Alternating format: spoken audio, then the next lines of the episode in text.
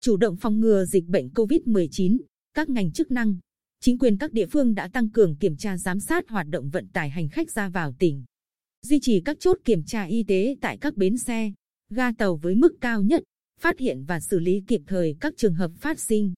Theo ông Nguyễn Đức Nhân, giám đốc công ty CP bến xe Bình Định, tuyến cố định Quy Nhơn Hà Nội và ngược lại hiện có một doanh nghiệp duy trì hai chuyến xe mỗi ngày.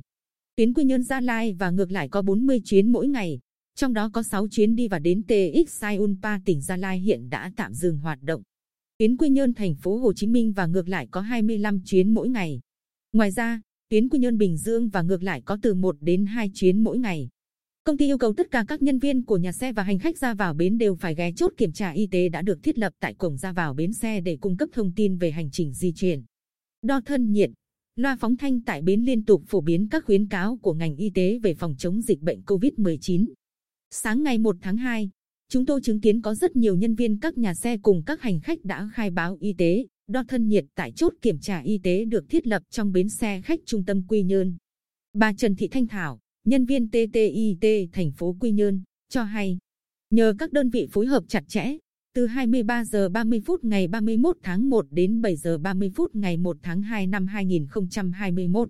Có tổng cộng 1.168 hành khách trên 43 xe khách di chuyển từ các huyện trong tỉnh và từ các tỉnh, thành đến bến xe đã được kiểm tra y tế và hướng dẫn các biện pháp phòng, chống dịch. Không chủ quan với dịch, phần lớn nhân viên của nhà ga và nhân viên trên các chuyến tàu cùng hành khách xuống ga Diêu Trì và xuất phát từ ga này đều đeo khẩu trang. Ông Mai Văn Thắng, trưởng ga Diêu Trì cho hay, cùng với 22 đôi tàu thống nhất hành trình Bắc Nam, để phục vụ hành khách dịp Tết ngành đường sắt còn tăng cường thêm 10 đôi tàu chạy tuyến Sài Gòn Quy Nhơn, Sài Gòn Quảng Ngãi, Sài Gòn Tam Kỳ. Những ngày tới, lượng hành khách từ các tỉnh thành xuống ga Diêu Trì sẽ tăng cao. Vì vậy, cùng với việc kiểm tra, nhắc nhở hành khách áp dụng biện pháp phòng chống dịch, ga Diêu Trì đã chủ động phối hợp với ngành chức năng huyện Tuy Phước kiểm tra y tế và chuẩn bị phòng khám, phòng khách ly trong khu vực nhà ga. Trường hợp phát hiện hành khách có biểu hiện ho, sốt, sẽ chuyển đến khu cách ly tạm thời của nhà ga để theo dõi diễn biến sức khỏe và báo cáo theo quy định. Ông Nguyễn Hoàng Anh, Giám đốc Cảng hàng không Phù Cát, cho hay, ngay từ khi dịch bệnh COVID-19 bùng phát năm 2020, đơn vị đã có kinh nghiệm trong phối hợp phòng chống dịch. Đợt dịch này, Cảng hàng không Phù Cát thực hiện phun khử khuẩn, sát trùng trong toàn và ngoài khu vực nhà ga, sân bay, phối hợp hướng dẫn cho hành khách đến và đi qua cảng hàng không Phù Cát thực hiện khai báo y tế. Do đã có kinh nghiệm nên chúng tôi linh hoạt, tập trung lực lượng 24 trên 24 giờ vừa đáp ứng tốt nhiệm vụ khai thác các chuyến bay, vừa tạo cho hành khách tin tưởng, tâm lý ổn định. Phối hợp tích cực với ngành chức năng trong khai báo y tế, chúng tôi tổ chức chống dịch nghiêm túc nhưng không gây hoang mang cho hành khách. Nhận xét về công tác phòng dịch ở cảng hàng không Phủ Cát, Giám đốc Sở Y tế tỉnh Lê Quang Hùng cho biết, các điểm kiểm tra phòng dịch của tỉnh đang vận hành tốt, Đặc biệt chốt kiểm tra y tế tại cảng hàng không Phù Cát đã phát huy tốt vai trò của việc khoanh vùng.